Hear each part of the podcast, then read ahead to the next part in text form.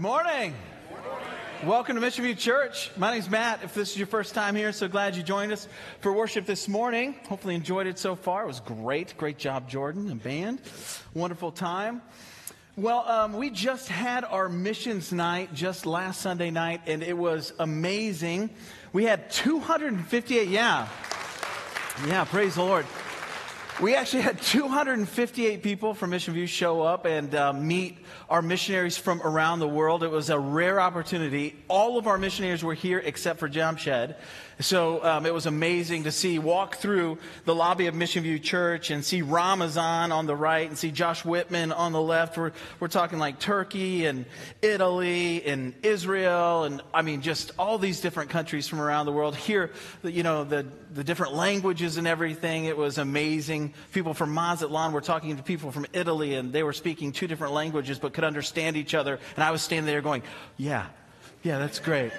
It's really good. It sounded like it was really good what they were saying, but it was amazing, you know, just to see and witness that. So we talk about our missionaries here at Mission View Church every, every Sunday.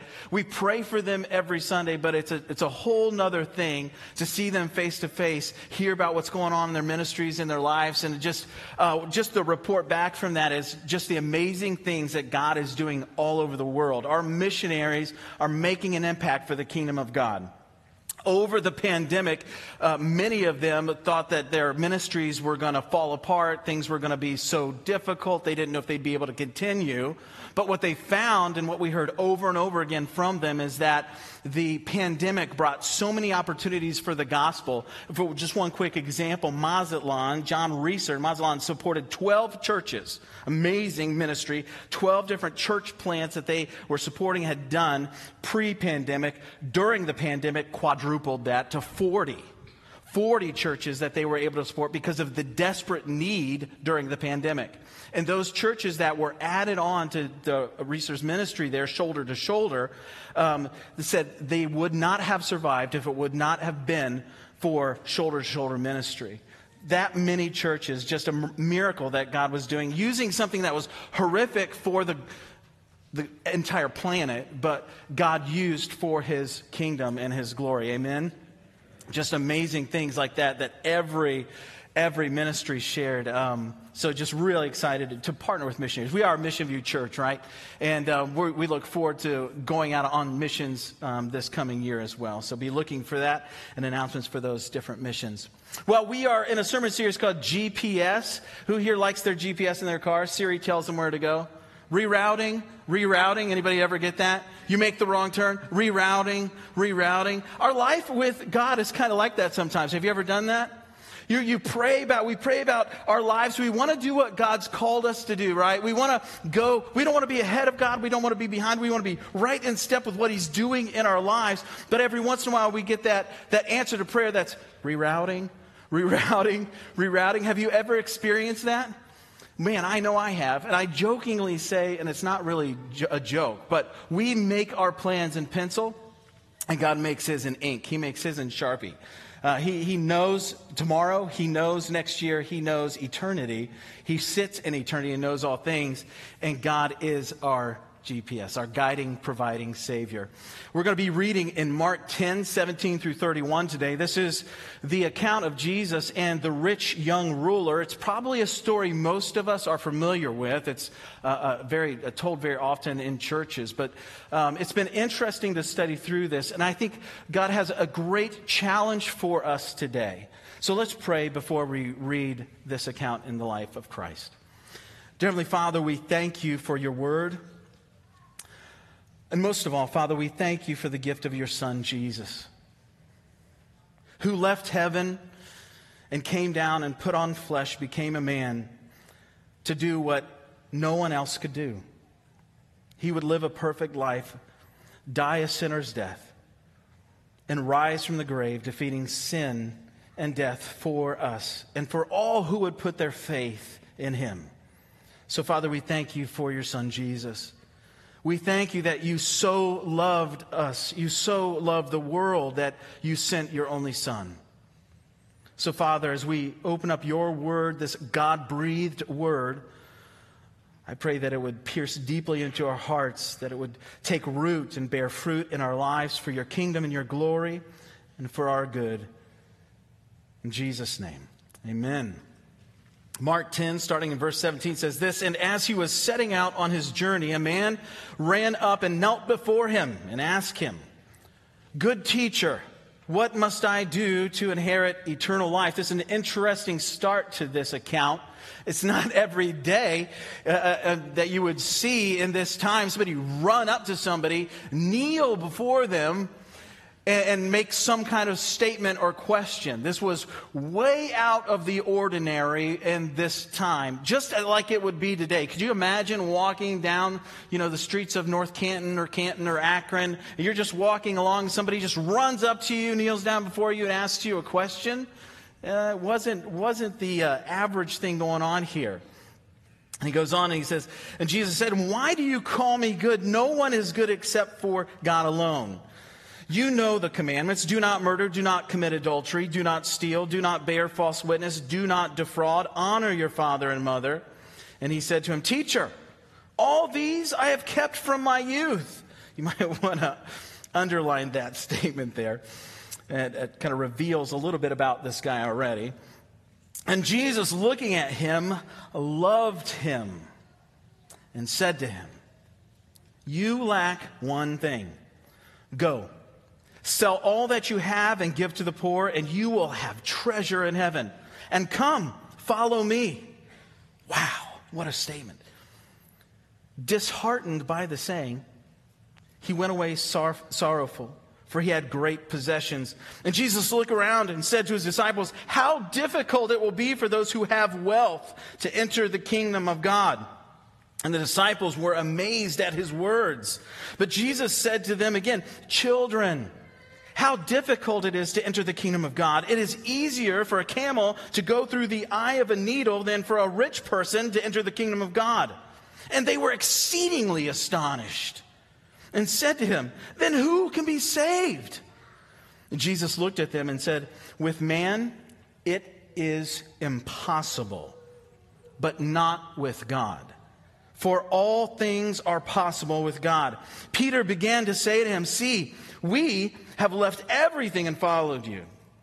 And Jesus said, Truly, I say to you, there is no one who has left house or brother or sisters or mother or father or children or lands for my sake and for the gospel who will not receive a hundredfold now in this time houses and brothers and sisters and mothers and children and lands with persecution and in the age to come eternal life. But many who are first will be last and the last first. God's word for us today. I want to look at that first section, verses 17 and 18, to start off here. And the first fill in in your notes is this There is only one who is good. There's only one who is good. Do you ever have a conversation, you're talking about somebody, and you're like, oh man, he's a really good guy, or she's, she's just really good people? They're just really good people, right? We've had those conversations. We look at the people in our society who seem to have it all together. You know, from the outside looking in, they have a good job. They've got, you know, a spouse, you know, 2.5 kids, a dog, and a cat. And they, they live in the suburbs and they're, it just seems like they do the right things. I mean, they serve at the food kitchen. They go to church on Sundays. They're just good people. And this statement that Jesus makes is so shocking. You think this is God in the flesh, one of three, the Trinity, three in one, the God that we serve. This is Jesus. He lives a perfect life. We know sitting on this side of time. He lived a perfect life. He never made any mistakes. He never sinned. Not even in his thought process did Jesus, and he was perfect. And he makes a statement there's only one who is good.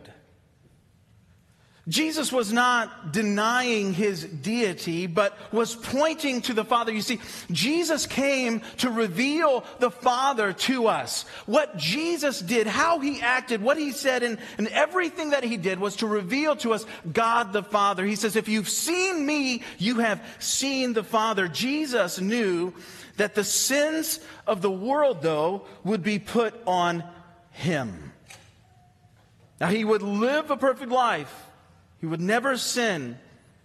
But at the cross, all of our wickedness, all of our sin, every sinful thing that I've done, every sinful thing that you have done, every wicked thought that has crossed your mind and every wicked thought that has crossed my mind would be put on Jesus at the cross.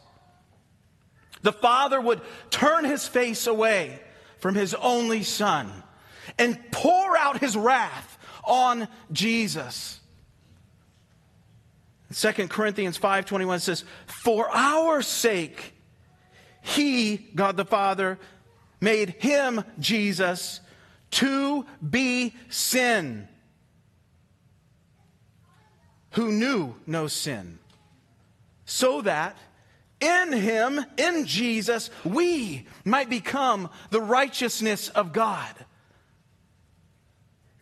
Jesus was our substitute on the cross. And this man, this man's question reveals his confusion about eternal life, about Jesus, about God, about the most important thing we can ever think about in this life having a relationship with God. And his question reveals his confusion. Teacher, what must I do to be saved? This is the wrong question. It's the wrong question. We don't do or achieve or work for salvation. We do and work because we are saved. Salvation is a free gift that cannot be earned. It is a spiritual revelation of our need, our desperate need for Jesus as our Savior. It is this recognizing our faults and failures, realizing that salvation is a free gift we cannot earn, or it is something that we can deserve somehow, but rather knowing and finding out that it's paid for by grace through God. And Jesus brings that to us. You see, Jesus paid the highest price for us. He gave his life freely, and he gives the gift of salvation to all who would believe and trust in him, the perfect life that he lived, the sinner's death he died, and the resurrection that comes to give us freedom from sin and death. The question he should have asked, and the question that I would say we should ask, is who can save me? Not what must I do to be saved, but who can save me? Who can save a wretch like me? You see, in Christianity, it's different than any other religion on the planet. It's not what you do, it's who you know. It's not what you do, it's who you know. And what this rich young ruler needs to find out is he needs to know Jesus. So the question we ask ourselves now, even right now, is do you know Jesus? Do you know him?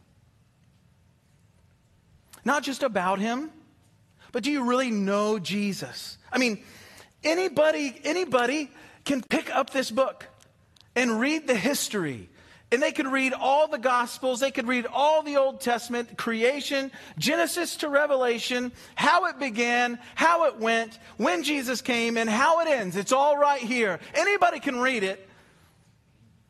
Anybody can know about Jesus. But it's a different thing to know Jesus.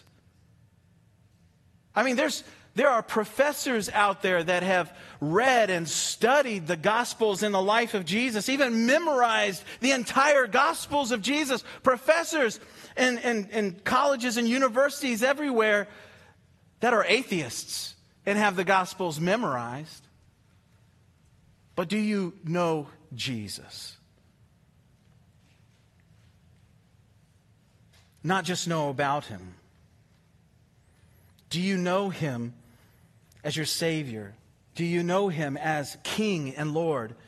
Do you know him as your judge and advocate? as your brother, as your friend. How do we do that? How do we go from this idea of knowing about Jesus to personal, real relationship, right?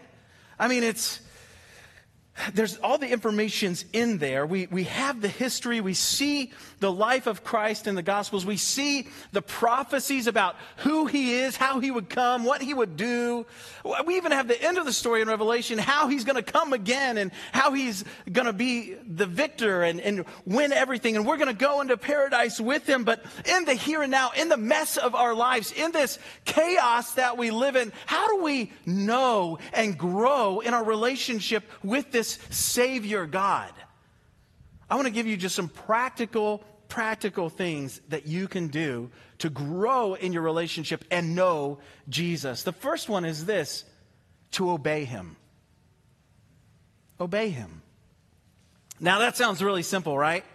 That, that sounds like something, oh, that's, that's just really easy until you go out of these doors and try and live your life, right? I, I, mean, if you really think about it, he, he says, Jesus says it one time, he says, if you love me, you'll obey me. So if you want to grow in your relationship with Jesus, do what he says to do. Do what he says to do. And your relationship with him will change. You see, it's easy to say that we trust God. It's easy to say that we love God. It's easy to say that we have relationship with Jesus. But when it really comes down to it, a relationship with Jesus will manifest itself in the way that we act our lives and live out our lives. If you love him, you will obey him. So do what his word says. Do what he commands us to do. The second thing you can do is talk to him. Talk to him. Pray. He calls us to be a praying people. If you're going to have a relationship with someone, you need to talk to that someone, right? How many married people in here know that communication is probably one of the most important things, if not the most important thing in your marriage? Right? You got to talk. Okay, three of us are on track here. That's great. Okay, married people, help me out. Who knows communication is important? Raise your hands. All right? Not just in your marriage, but in friendships, in family, and everything, right? We need to have communication. When was the last time you talked to Jesus? If it was at lunch two weeks ago, you're in trouble. I'm not kidding. You're in trouble. No, we need to have conversations with God. God is real and He is listening. He hears every prayer. In fact, get this He knows every thought that crosses your mind. And you're like, uh oh. right? No, talk to God. Pray. Be a praying people. He says that His house will be a house of prayer, that we are to pray without ceasing. Not that we're like going to walk around on our knees all the time talking to the air. That's not what he's talking about. What he's talking about is this idea of constant communion that we are always 24 7 aware God is with us. God is present. That His Holy Spirit lives in us, never leaves us, and we always have in this, this back part of our minds or front part of our minds this conversation that is happening God, what are you doing right now? I know I'm in the shower getting ready for work, or I know I'm driving down the highway heading to the office, or I know I'm going to school, or I'm sitting in class, or I'm wherever I am. God, what are you doing right now? What are you teaching me right now? What would you have me do right now? In this conversation with this person I'm having right now, how can I glorify you? What, were you, what are you doing in my heart? Constant communion, that we would talk, that we would pray. Number three, spend time with Him. Take out, schedule it. We got any schedulers here? Get your calendar out. Get your iPhone out. Put out the calendar and put time every day to spend with Jesus. If you're like me, if it's not on your calendar, you're not going to do it. if that alarm doesn't go off, that reminder doesn't pop up, you know, I'm off in La La Land somewhere, you know? Put it in your calendar to spend time with God. Number four, tell others about Him. There's an amazing thing that we can do we can actually direct the conversations that we have with other people towards holy things. We can direct conversations that we have with other people towards glorifying the Lord, Lord, making those conversations something that is life building and life giving. And the other person doesn't even have to be a Christian in order for this conversation piece to be directed towards good things.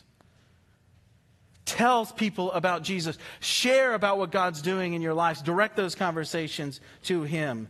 And the other thing is, we have conversations with brothers and sisters in Christ. That should be even more prevalent in our conversation pieces. So Jesus goes on and he clarifies this truth even a little bit further in verse 19, and I'll read it again. He says, You know the commandments.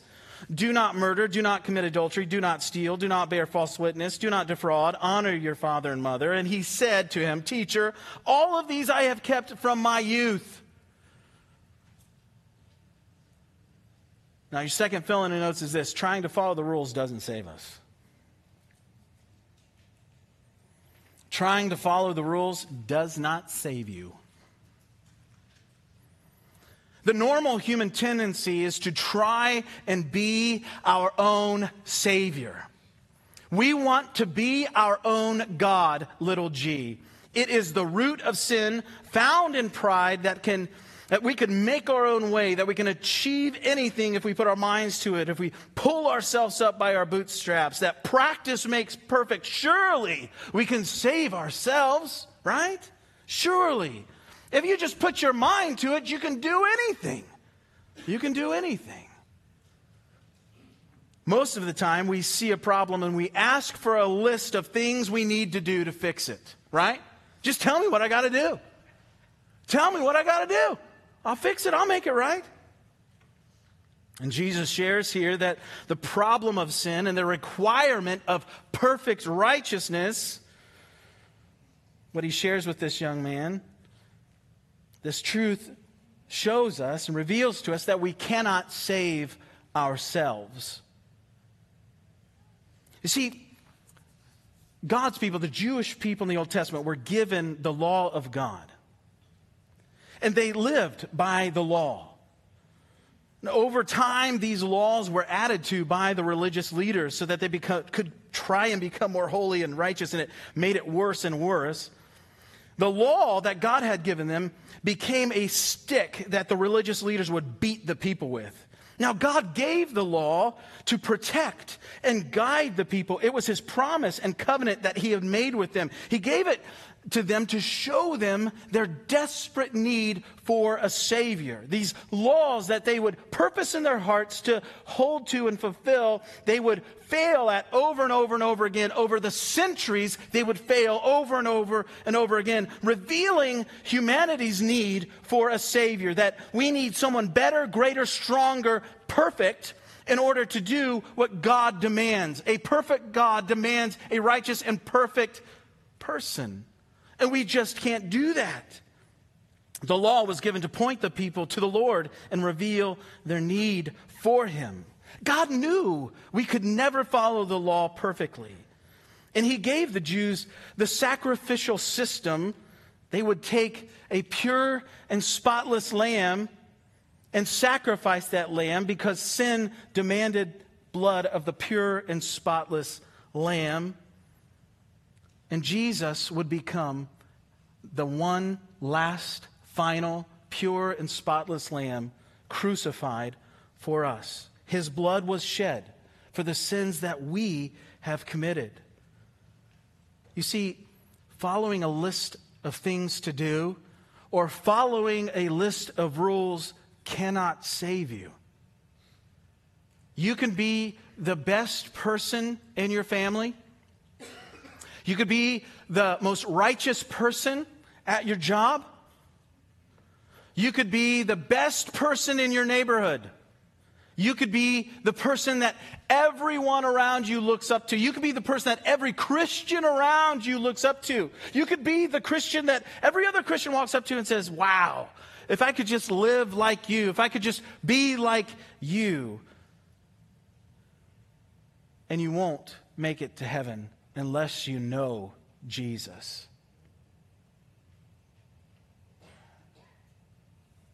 God gave the Jews the sacrificial system of all these animal sacrifices to show us God's view of sin, the weightiness of sin, and how God takes sin so seriously.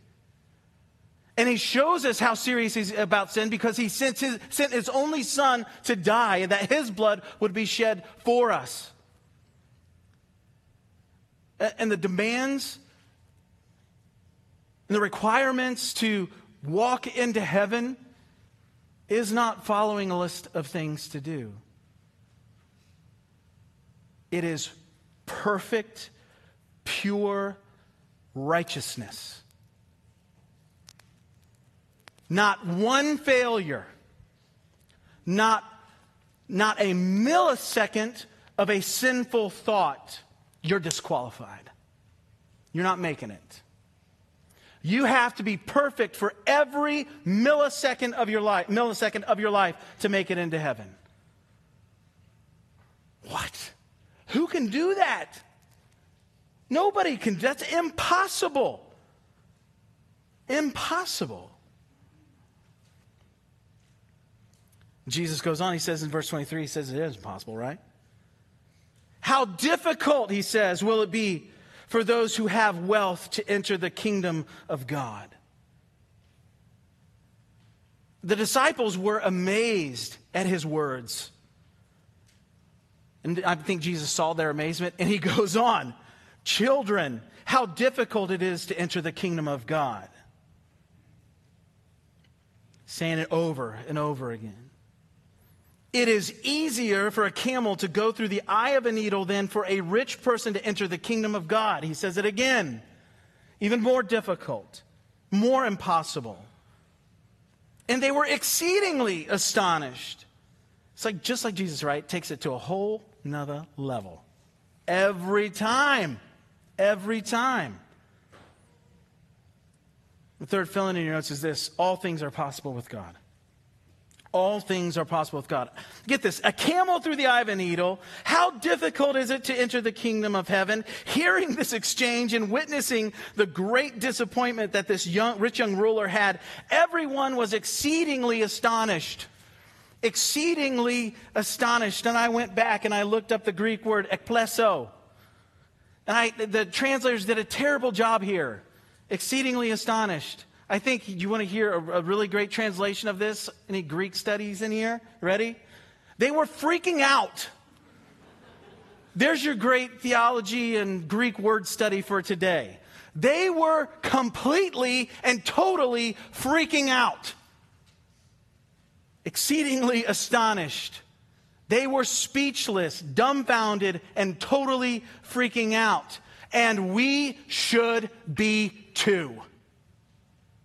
We live in one of the wealthiest countries in all of human history. We have everything at our fingertips. We want for nothing. And Jesus says it's easier for a camel to go through the eye of a needle than a rich man to enter the gates of heaven. Every one of us are greatly wealthy. No exclusions here. If they're freaking out, we should be freaking out. You see, back in those times, anyone with any kind of money, they were looked at as they were blessed by God and they were the holiest of the holy, and their, their way into heaven was just signed, set, and sealed. They were good to go. And this rich young ruler, not only wealthy in the blessings of God in society, but he was a ruler which he probably taught at some of the, you know, their, their uh, seminaries back then. He was probably like a seminary professor of, of today. And he's wealthy and he comes before Jesus, gets on his knees, and Jesus says, Man, uh, there's one thing. Just go sell everything, come follow me. And he just puts his head down and walks home. I mean, the scene is crazy. The disciples are witnessing this. They're, this guy's with his head down. I mean, the, the one guy the young guy that had the greatest future set before him. He's a professor of seminary stuff. This is the great, everyone looks up to this guy. Head down, going home. What?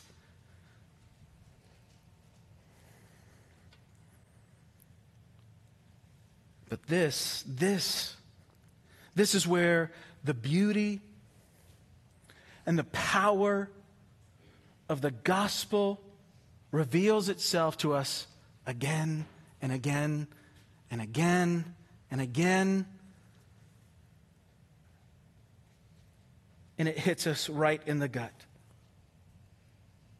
But God, in His power, in His might, and in His grace, and in His love for you, has made a way. It's impossible to get to heaven. But God, He sent Jesus to do what we couldn't do. And when we go through those pearly gates and we make it to heaven and we walk into eternity, there's not going to be one molecule of our body that says, I did it. I did it. What must I do to be saved? Well, I did it. No, you didn't. He did it. Jesus did it for me, and He did it for you. And there's nothing we can do to earn it. There's nothing we could do that merits it. It is all the grace and mercy of God and His Son, Jesus Christ, for me and you. But in the realization of that salvation, in the realization of that free gift of grace that God offers to us through His Son, what is our response to it?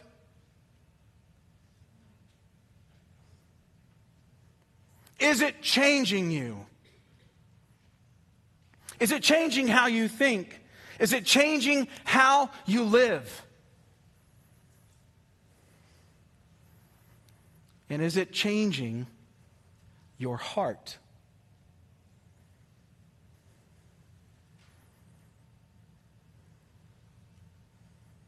I love how Jesus takes this conversation with the disciples to that next level, and he calls them children.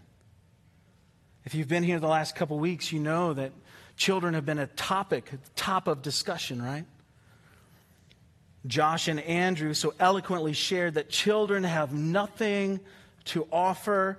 They are totally dependent on their parents for food, shelter, life. Babies need fed and changed, cared for. They can do nothing for themselves. And what does Jesus call the disciples? Children. Again, we see, we see our desperation. We see our helplessness. We see our need. We are children. When it comes to the kingdom work, the salvific work, the sanctification work, the glorification work, we are children. But we are His children. His children. And He is doing all of the work in and through our lives. What's our response? What do we do? What do we do when that realization comes to us. Now, after Peter's done freaking out, listen to what he kind of gets out of his mouth. I love Peter. Anybody, uh, any Peter fans in here? He's the dude with no filter, right? We all have that friend, right? They just, and you're, after they're done talking, they're like, did I say that out loud? And you're like, yes, you did. You need to filter. You need to filter, Barbara, right? We got to filter this stuff. But Peter has no filter, and I love him for it because he says every, what everybody's thinking, right? Here he goes. After this conversation, this impossibility of salvation, you know, of, in our eyes, but only possible through the power and work of God, Peter blurts out, See, we left everything and followed you. Right? Like, this is like, are we okay? You can almost hear the question in the statement, right? Look, look, we, we left everything and followed you, Jesus. Ah, I love this. Jesus said, Truly I say to you, there is no one who has left house or brothers or sisters or mother or father or children or lands for my sake and for the gospel who will not receive a hundredfold now in this time houses and brothers and sisters and mothers and children and lands with persecutions and in the age to come eternal life. But many who are first will be last, and the last first. Oh, if there's two things in this text that you take home with you, take home this. and take home, he looked at him and loved him. Right? He looked at the rich young ruler and loved him. Two things I want to get through here really quick. When Jesus loved him, he didn't coddle him. He didn't say, you know what? Good job. You followed all the laws. You've done some really good stuff. You know what? Keep it up, chump. You just, you just do good there, buddy, junior. And it's going to be all right. No, he looked at him, loved him, and told him he was going to hell. Whoa, everybody looked up there.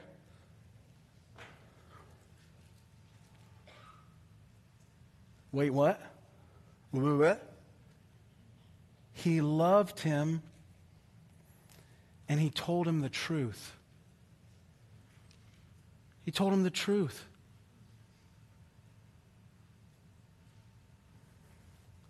Our world's convinced us that loving someone is lying to them. Oh, you're fine. Just keep it up. Keep it up, buddy. You'll be okay. Live your life. You do you, boo. Now, if we really love people, we tell them the truth. We tell them in love. I think that the statement that he looked at him and loved him when he shared with him, you, you lack one thing. Listen, rich young ruler, you just, it's just one thing. I'll tell you what, here you go. All, just go sell everything you have. Go sell everything you have. Give it to the poor. And come with me. Be with me. Walk with me. Can you imagine that invitation? Your Savior, King, God in the flesh, just come walk with me. Just come be with me.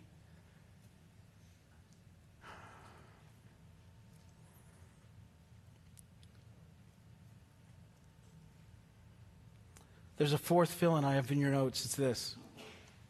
You can write on the backside. Greatness here and now does not equate to greatness in the kingdom of God.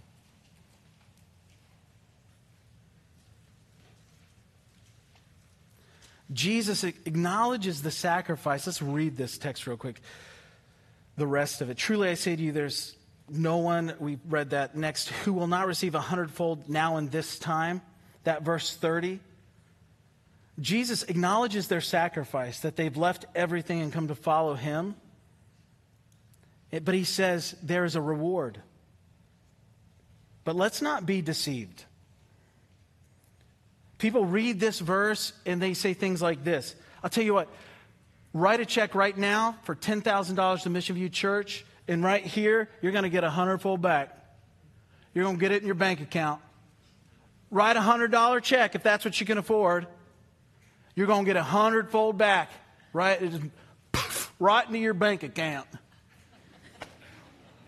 Baloney. Baloney. That's, I'm going to keep it Christian. I'm not going to, I'm just going to, I'm filtering.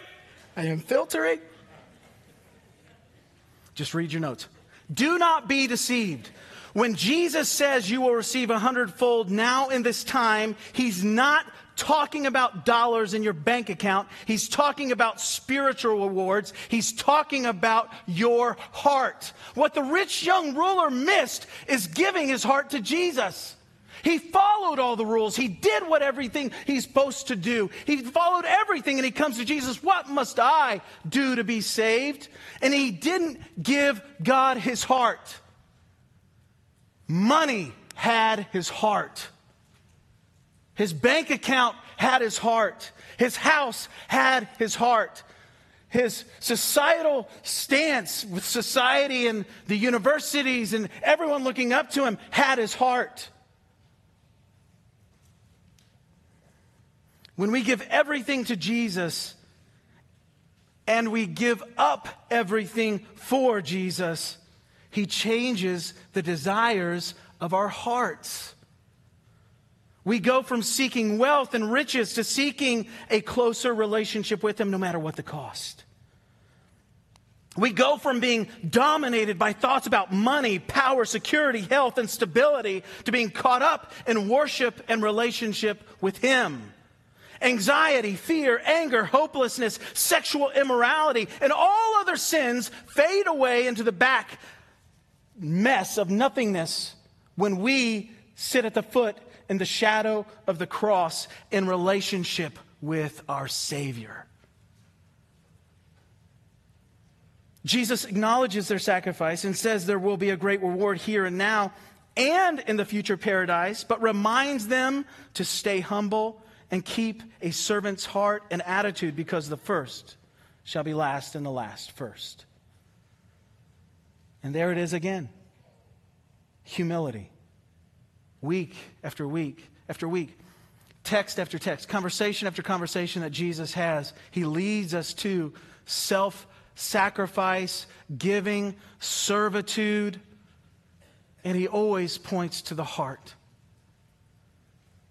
So, the question we have to walk out of here with, and the question we have to remind ourselves with regularly, like this rich young ruler Jesus challenges him with, what has your heart? What are you so worried about? What do you think about constantly? What has your attention? What has your affections? What has your heart? And you can find that out real quick. What makes you anxious? What keeps you up at night? What do you worry about?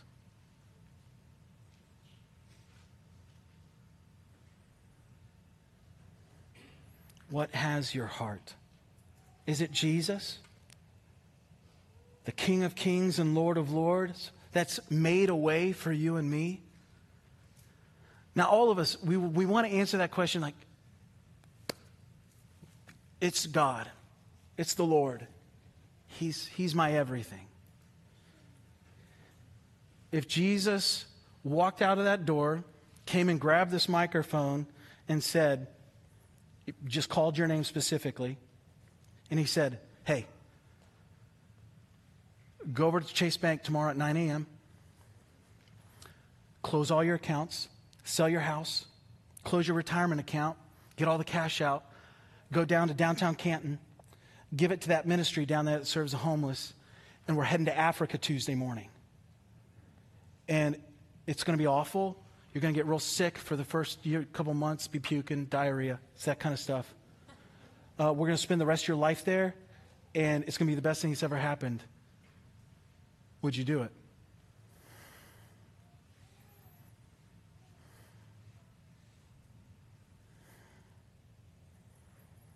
Ugh. Yes? Yes? I want to say yes. I want to believe I would say yes. Would I say yes? You see, Jesus, he's not asking you to sell everything and go to Africa. Well, let me clarify. He might be asking you to sell everything and go to Africa. If he's saying that to you right now by the power of his spirit, you better go do it, and Mission View will help you do it. But Jesus doesn't ask everyone to sell everything and go to Africa, but he demands that we be willing to.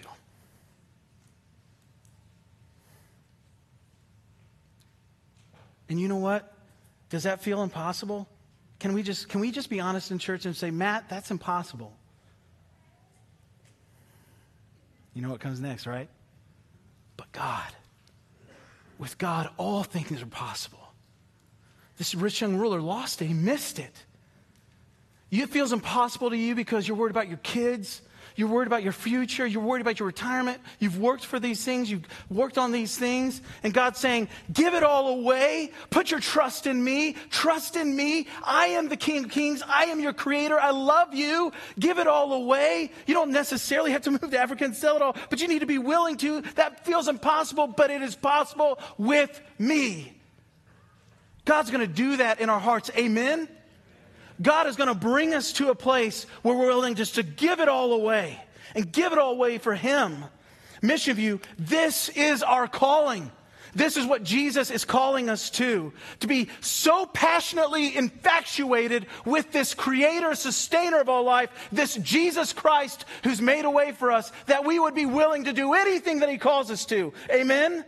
He's calling us to it now. Give it all to him. Everything that has your heart, give it to Jesus. And we won't be like the rich young ruler who walks away with his head down we'll be the world changers because the Spirit of God is in us and with us, and we give Him everything. That's Mission View Church. Let's pray. Heavenly Father, we thank you for your word today, and it is a hard word, but it comes with the power of God.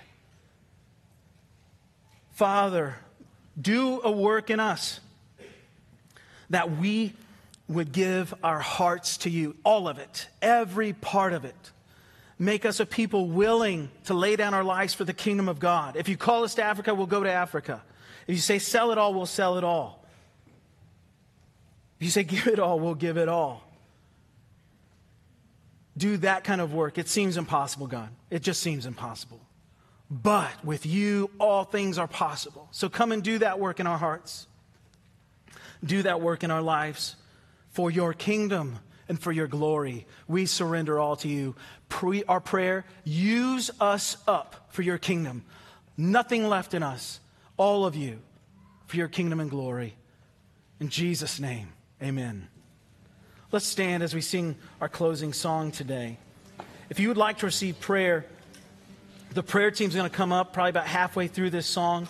Feel free to come forward. We'd love to pray with you and encourage you. Don't leave here today if you need prayer. We want to pray with you. So let's worship together.